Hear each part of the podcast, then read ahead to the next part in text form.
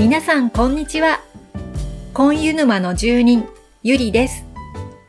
コンユ沼より愛を込めて、この番組は韓国の人気俳優、コンユ氏に沼落ちしてしまったディープなファンの皆さんと熱い思いを共有するポッドキャストです。はい、第2回始まりました。2回目を収録して配信することができてとっても嬉しいです。前回第1回は皆さんの婚湯沼に落ちた状況、沼落ちの状況を紹介させていただきました。もう皆さんの表現力が本当にすごくて、とっても楽しかったです。ツイッターやアンケートの方にもすごく面白かったという反響をいただきまして、感想もたくさんいただいて、もう嬉しくて涙が出そうでした。さて次はどんなことしようかなと考えると、とってもワクワクしています。さあ今日はどうなるでしょうかアンケートもまとめてありますのでよろしくお願いいたします。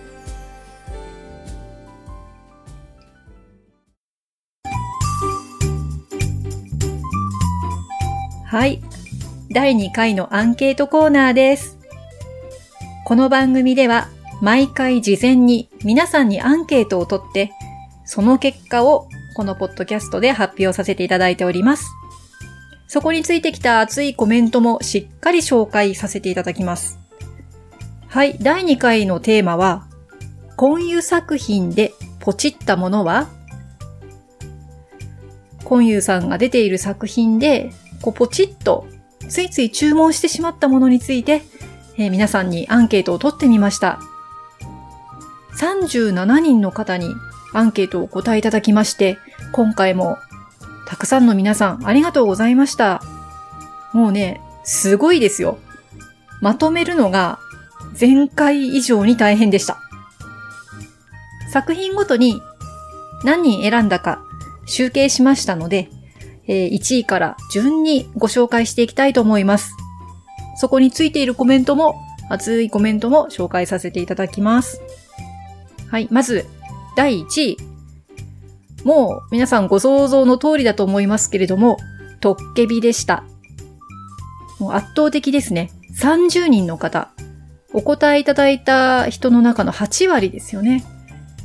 まそうですよね。前回も沼落ちのきっかけで一番多かったのがトッケビでした。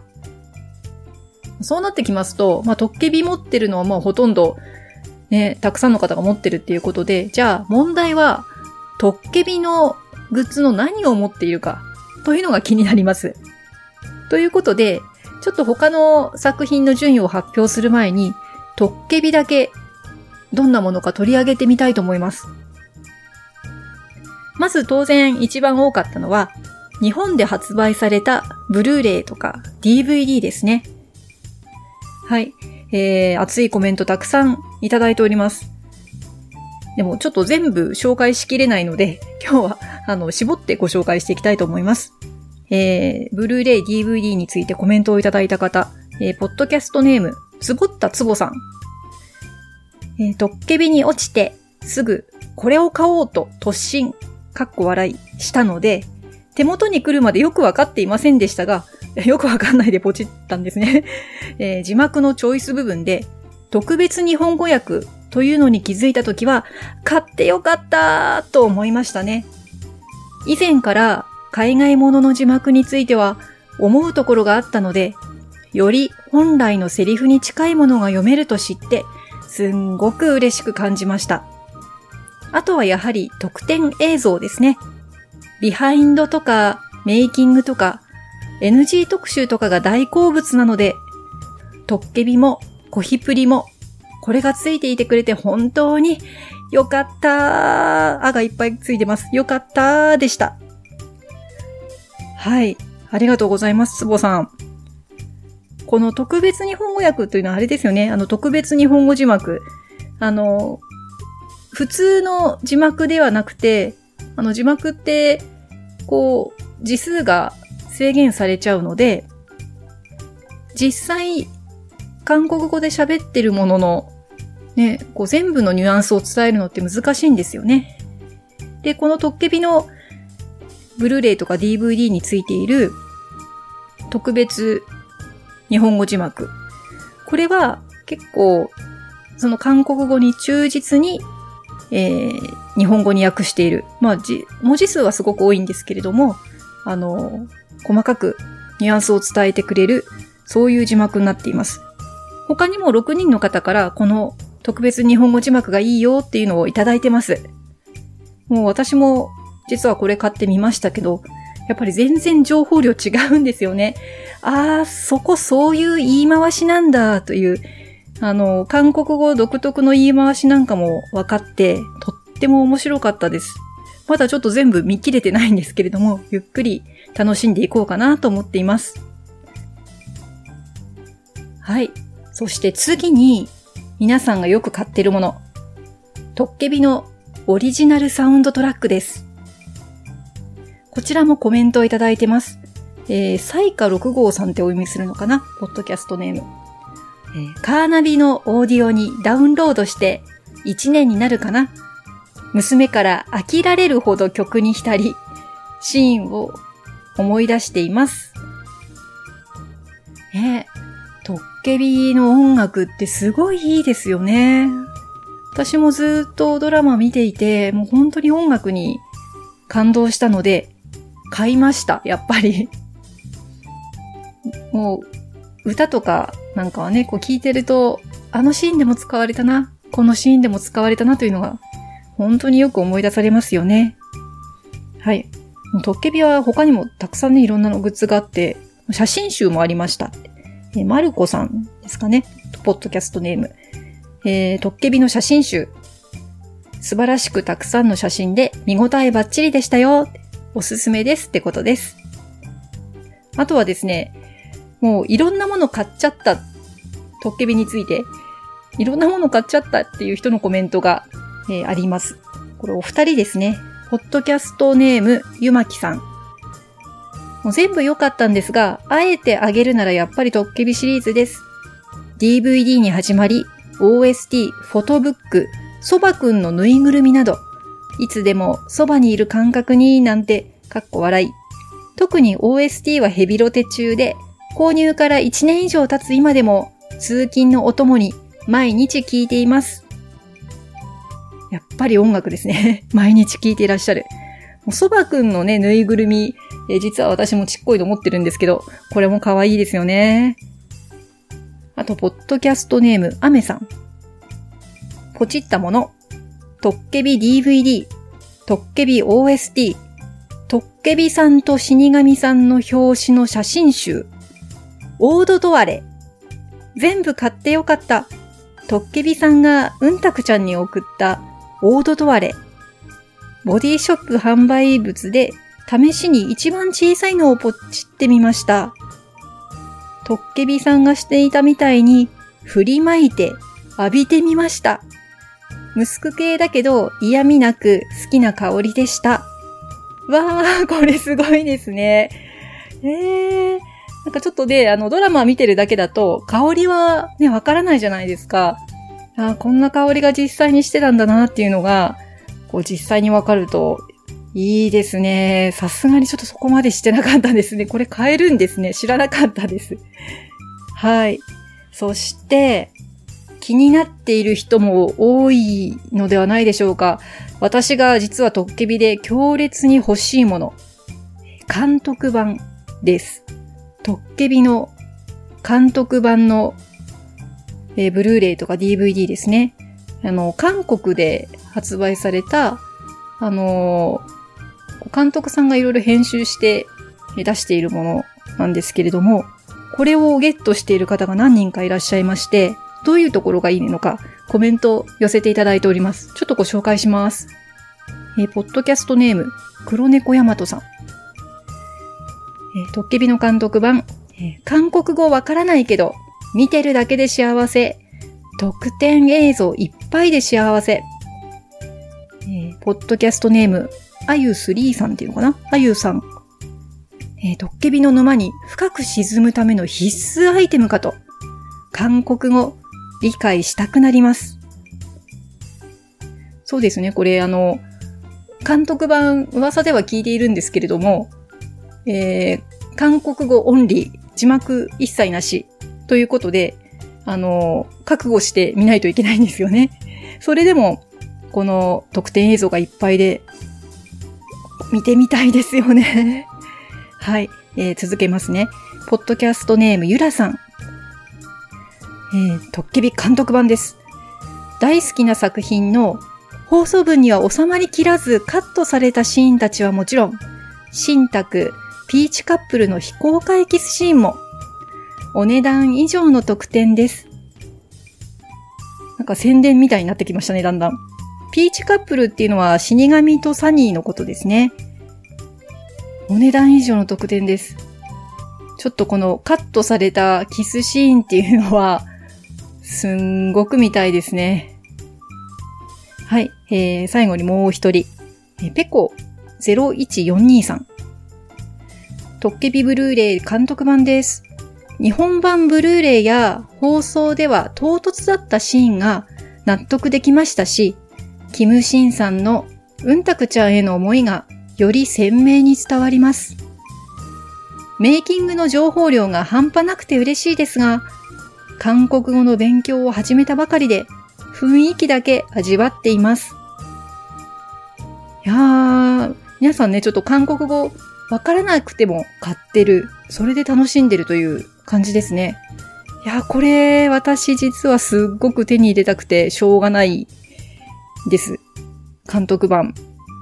えー、みんなこんなに欲しいんだから監督版字幕つけて日本でも売ってようって思うんですけど、ね、ちょっと無理ですかね。はい。監督版、えー、もしかしたら知らない方もいらっしゃるかもしれませんし、参考になりましたでしょうかもう、トッケビの皆さんの所有熱はすごいですね。えっ、ー、と、私は実はですね、ここに載ってなかったもの、これ、誰一人アンケートになかったんですけど、小説買ってます。韓国語で書かれているトッケビの小説。えっ、ー、と、1巻と2巻とあるんですけれども、はい、当然読めません。読めないけど、いつか韓国語を勉強してこれを読むんだ、いつになるかわかんないけど、と思っています。はい。さて、ここから他の作品、2位以降ですね、移っていきたいと思います。えー、実はですね、私はかろうじてトッケビしかポチっていないんです。ここから他の作品を紹介することで、私のこのポチ熱がどうなるか。そして、実はあの、かろうじてポチってないという選択肢があったんですけれども、そうやって持ちこたえている沼の住人の方はお二人いました。この所有数ゼロのお二人、もしくは1の私、この私たちの運命は、ここからの紹介にかかっています。それでは、えー、2位以降ですね、ご紹介していきたいと思います。はい、2位、コーヒープリンス1号店。17人の方が、えー、買っていますとお答えいただきました。半分弱ですね。やっぱりコーヒープリでしたか、ということで、この1位、2位はなんか順当な感じがしますね。先ほどのあの、ご紹介した、つぼったつぼさんのコメントにも、ビハインドとかメイキングとか、特別映像たくさんありましたよ、とおすすめされてましたね。はい。で、ここからですね、さあ何が来るんでしょうか。3位、サスペクト、容疑者ですね。16人。えー、芝ワンコさんから、えー、コメントをいただいてます。サスペクト。メイキングを見るのが好きで、ビッグも新幹線もメイキングあるんですけど、一番見応えがあったかもしれないです。サスペクト。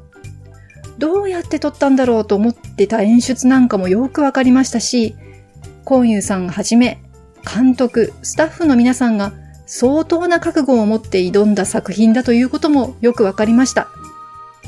笑顔がいっぱいのビッグのメイキングや、転んじゃったりした新幹線メイキングも大好きですが、映画の舞台裏感が一番感じられたのがサスペクトでした。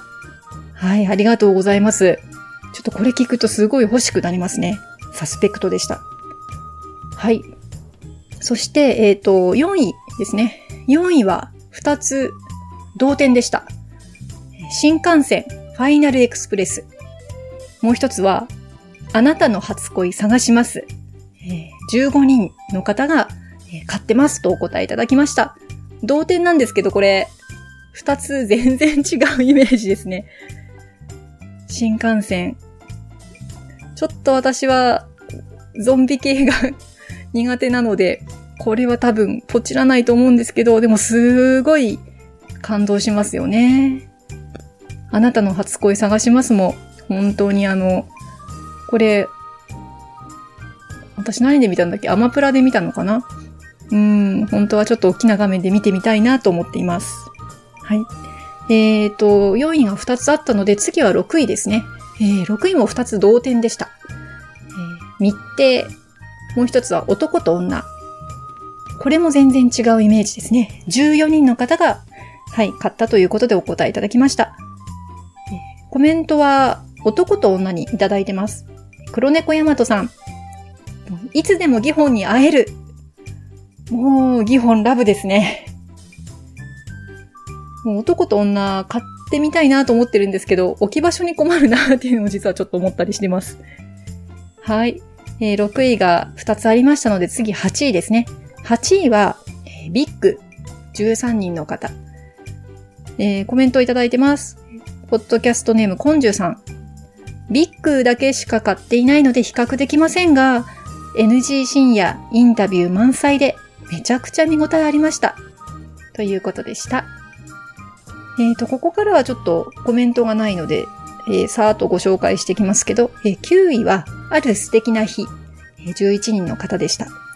で10位は、看板先生とコンペイト、10人の方。で、11位が、トガニ、5人の方が、えお買い上げいただいていたということです。なかなかね、トガニに手を出すというのは結構勇気がいると思います。あと、3人以下のものが、まあ、いくつか、っていうかいっぱいあるので、さーっとちょっとご紹介していきますね。えー、これほとんどあの、選択肢外で、えー、直接、直接ですね、入力していただいているものです。all about, all about コンユ。えコメント、愛さんからいただいてます。プライベートな時間が垣間見れて、人柄が良いのがまたよくわかって、さらに惚れてしまった。これ今手に入れようとするとすごい高いやつですよね。オールアバートコンユ。なんか、あの、いろいろ確かインタビューとか入ってるっていうのをなんか Amazon かなんかでちょっと見かけたことありますが、すごいですね。お持ちになられてるということで。で、あとこれちょっとすいません。私がよく知らなかったので選択肢に載せてなかったんですけど、レターというドラマがありますということで、えー、匿名希望の方からもコメントいただいてます。えー、コンユ氏の義人、え、主人公のコンユさんが演じられてるキャラクターのお名前ですね。義人が最高に可愛い。他の作品にない顔です。他の作品にない顔と言われるとちょっとレター見てみたくなりますね。はい。あと、挙げられたもの、もうほとんど、あの、お一方お二方なんですけれども、ちょっとざーっと読んできます。えー、恋の潜伏捜査、彼女を知らないとスパイ、今夜の学校4、止まらない愛、S ダイアリー、20歳、竜が如く、これ日本の映画ですね。写真集、I like you、エピグラムやモンスター、あ、レター for you、これ歌ですね。えー、カレンダー、ファンクラブ、ファンクラブ私も入りました。はい。まあ、そんな感じでですね、結構みんな熱くたくさん書いてくれました。これ、最後にガーッと上げたやつ、私ほとんど見てないですね。すごい完璧なセレクションを作ってる方いますね。もう、見た時に、あ、こんなにあるんだと思って、まだまだ知らない、そのこういうのはの奥深さを知りました。鳥肌でした。そして、えー、挙げた選択肢、ほぼコンプリートされてた方、3人いらっしゃいます。ちょっとお名前ご紹介しますと、黒猫ヤマトさん、ジチョルンルンさん、カエデさん、ほとんどの選択肢にチェック入ってました。多分これ、トガニが入っているかどうかが肝かなと思ってます。はい。今回ですね、あまりにも多くて、コメントが、もうすべてのコメントをご紹介できずに申し訳ないです。もう皆さんの熱い思いがたくさん、えー、分かったのではないでしょうか。みんな本当にいろんなもの持ってますね。今回、ご紹介して、ご紹介しながら、どうしようかなと思ってるんですけど、私は多分次、サスペクトに行くと思います。芝わんこさんの熱いメッセージで、ちょっと心が揺れ動いています。あとはやっぱり、ドッケビの監督版ですね。どうしても手に入れたいです。さて、皆さんはいかがでしたでしょうか？よーし、これ、ポチってみようと参考にしていただければ幸いです。さて、次回は、そうですね、どうしようかな。はい。ちょっといろいろ考えたんですけど、次回のアンケートは、コンユ氏が演じたキャラクターの中で、付き合うなら誰がいい？というのをアンケートしてみたいと思います。もう究極の一択でお願いします。で、コンジチョル、本人はなしで、もうそんなんみんな付き合いたいに決まってるので、選択肢なんてね、入れちゃったら、はい、ジチョル100%でした。以上番組終了ってなってしまうので、あくまでコンユ氏が演じたキャラで、まあ、CM とかは含まず、主演の映画、ドラマ作品のみで一択にしようかなと思ってます。それでも悩みますよね。えー、すごく悩んでください。私も一票投じてみたいと思います。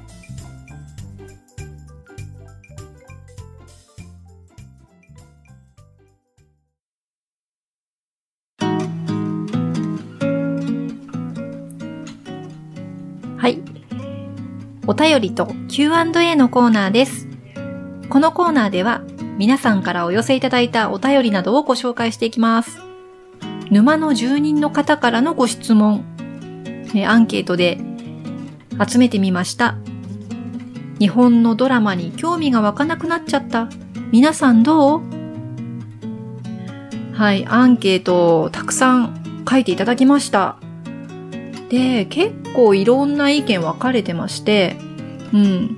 本当にそうそう、もう全然見なくなっちゃったっていう人と、いや、まあそれなりに見てるよっていう人それぞれでした。ただですね、あの、そうそう、同感っていう人のコメントは、もうめっちゃくちゃこういう沼にハマってるなっていう、すごい熱いコメントが たくさんありまして、ちょっと今回ここでは、その沼的なコメントを、えー、ご紹介していきたいと思います。えー、ポッドキャストネーム、しばわんこさん。えー赤べこ並みにうなずくしかありません。赤べこってあれですね、あの ちょっと今、赤べこってすごいウケるんですけど、あの、カクカクカクカク、あの、動く、頭が動くあれですね。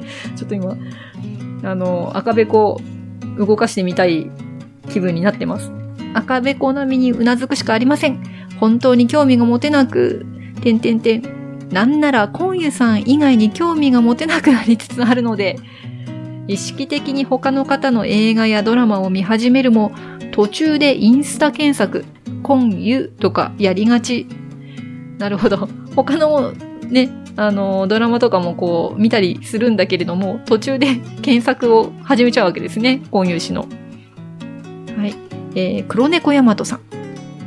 昨年10月末、沼落ちしてから数日、きっともう見ないだろうと取りだめしていたドラマを全部消しました。見てる途中のドラマも含め。今期のドラマも何も見てません。だってそこには今湯出てないんだもん。笑い。日本のドラマ見る時間があったら全力で婚活します。はい、婚活。えー、婚湯を追っていく活動を婚活と言います。はい。もう、黒猫ヤマトさんの愛は深いですね。こういう愛が深いです。えー、次、えー、ポッドキャストネーム、ペコ01423さん。はい、全く興味が湧きません。某局の刑事ドラマは惰性で見ていますが、点点点。巷で噂のドラマを見ても、男性主人公をコンユさんに脳内変換するのと、トッケビのシーンを真似てると突っ込む癖がついてしまい、ストーリーが頭に入ってきません。なるほど。そう。コンユさんだったらどう演じるんだろうって思っちゃうんですよね。この後もそういうコメントがね、続きます。はい、えー、ポッドキャストネームコンコンさん。わからなくもない。勝手に脳内変換したりね。あ、ここでも出てきましたね、脳内変換。あの、これ多分、お二人、ね、別に示し合わせたわけじゃないと思うんですけど、脳内変換、同じ表現で出てますね。勝手に脳内変換してたりね、決して下手とかつまらないわけじゃなくて、もし今油氏だったらと思う。例えばちょっと似てる昼顔とか、とどめのキスとか、かっこ、キスシーンばっかりじゃん。テルマエロマエ、かっこ、ほぼ裸じゃん。すみません。でも、見たいと思いませんか？なるほど。今油氏でリメイクですね。テルマエロマエは見たいかもしれない。うーん。そういうふうに思ってしまうってことですね。はい。えー、ラスト。長文いただいております。つぼった、つぼさん。ありがとうございます。いきます。私は、去年の11月に沼に落ちた新米なのですが、落ちて3ヶ月ぐらい。つまり2月ぐらいまでは、ずーっと同じ DVD、トッケビをリピ再生して過ごしてたんです。その間は日本のドラマを見る余裕があるはずもなく、てんてんてん。ようやく2月以降、トッケビ以外のドラマを見始めたものの、それらがすべて、コンユさん主演の他のドラマでした。この期間私が見た日本のドラマといえば、家族が見てる大河ぐらいでしたね。笑い。で、つい最近、今大人気という日本のドラマを見たんですが、いやもう自分でもびっくりでした。全然燃えないんです。嘘この俳優くん演技も上手いし可愛いから割とお気に入りの人だったのに。なんで？私どこかおかしくなっちゃった？とりあえず番組の最後まで見続けましたが、思うのはコンユさんのことばかり。このシーン、コンユさんならもっと良い演技をするよね、とか、この場面は、コンユさんが前してたのと似てるな。あっちの方がキュンキュンするのに、とか。少し日が経った今、私は自分自身についてこう分析しています。これ、完全に脳がコンユ化、もしくはコンジチョル化しちゃってるんだよねって。ええもちろん本望ですとも。えー、V サインの顔文字がついております。なるほど。さっき言ってた、えー、脳内変換ですね。この脳内変換について、えー、つぼちゃん、分析してくださいました。なるほどです。脳の根油化、根ジチョル化が発生している人については、他のドラマがなかなか見られないという症状が出るわけですね。これは深刻な症状かもしれません。ありがとうございました。ちなみに私も日本のドラマはほとんど見なくなりました。えー、なんか入り込めないんですよね。そういう意見結構ありました。あの、コンユさんのドラマというよりは、やっぱり韓国のものって入り込みやすいし熱中しやすいっていう意見ですね。また、あの、俳優さんの、なんだろう、胸板体の作りも全然違うっていうのも、あの、複数意見いただいてます。私、あの、日本の俳優さんだと、高橋一生が好きなんですけど、でも、あの、彼が出てるドラマをいろいろ見るんですけれども、あんまり持ち味を活かしたドラマって実は少ないんですよね。で、まあ主演してるしとか、あの、主要な人物で出てるからって言って見るんですけど、結構、見ては途中で断念するということが続いています。もういっそのこと、あの、カンドラに出たらって思っちゃいます。はい、えー、皆さん、熱いコメントありがとうございました。全部紹介できなくてごめんなさい。さて、えー、次の質問、次の回に、えー、皆さんから集めたいなと思ってる質問は、えー、またさらにその次の回ですね。あの、トッケビを特集してみようかなと思ってます。まあ、トッケビ特集しようとすると多分1回では終わらないので、複数回特集しようかなと思ってるんですけど、そのトッケビについて、どういうことを婚湯沼の住人に聞いてみたいかなと、その聞いてみたいことを、えー、アンケートでお答えいただこうかなと思ってます。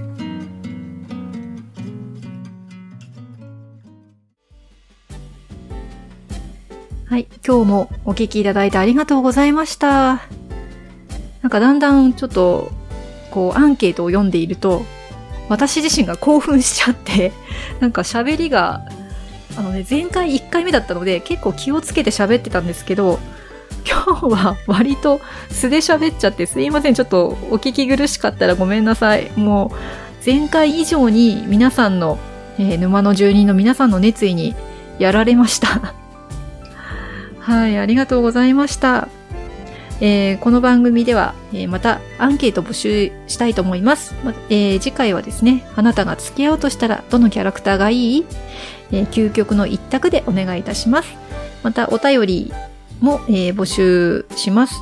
えーと、今回はそのトッケビについてですね、どういうことを沼の住人に聞いてみたいかというのをアンケート出します。また Twitter、Instagram、えー、Facebook、ブログなどでアンケートはあの、募集していきたいと思いますので、そちらを、えー、連絡をお待ちください。また、あの、番組の感想もお寄せいただけると嬉しいです。はい。それでは、お聞きいただき、今日もありがとうございました。今有志の思いで、皆様の日常が幸せいっぱいでありますように。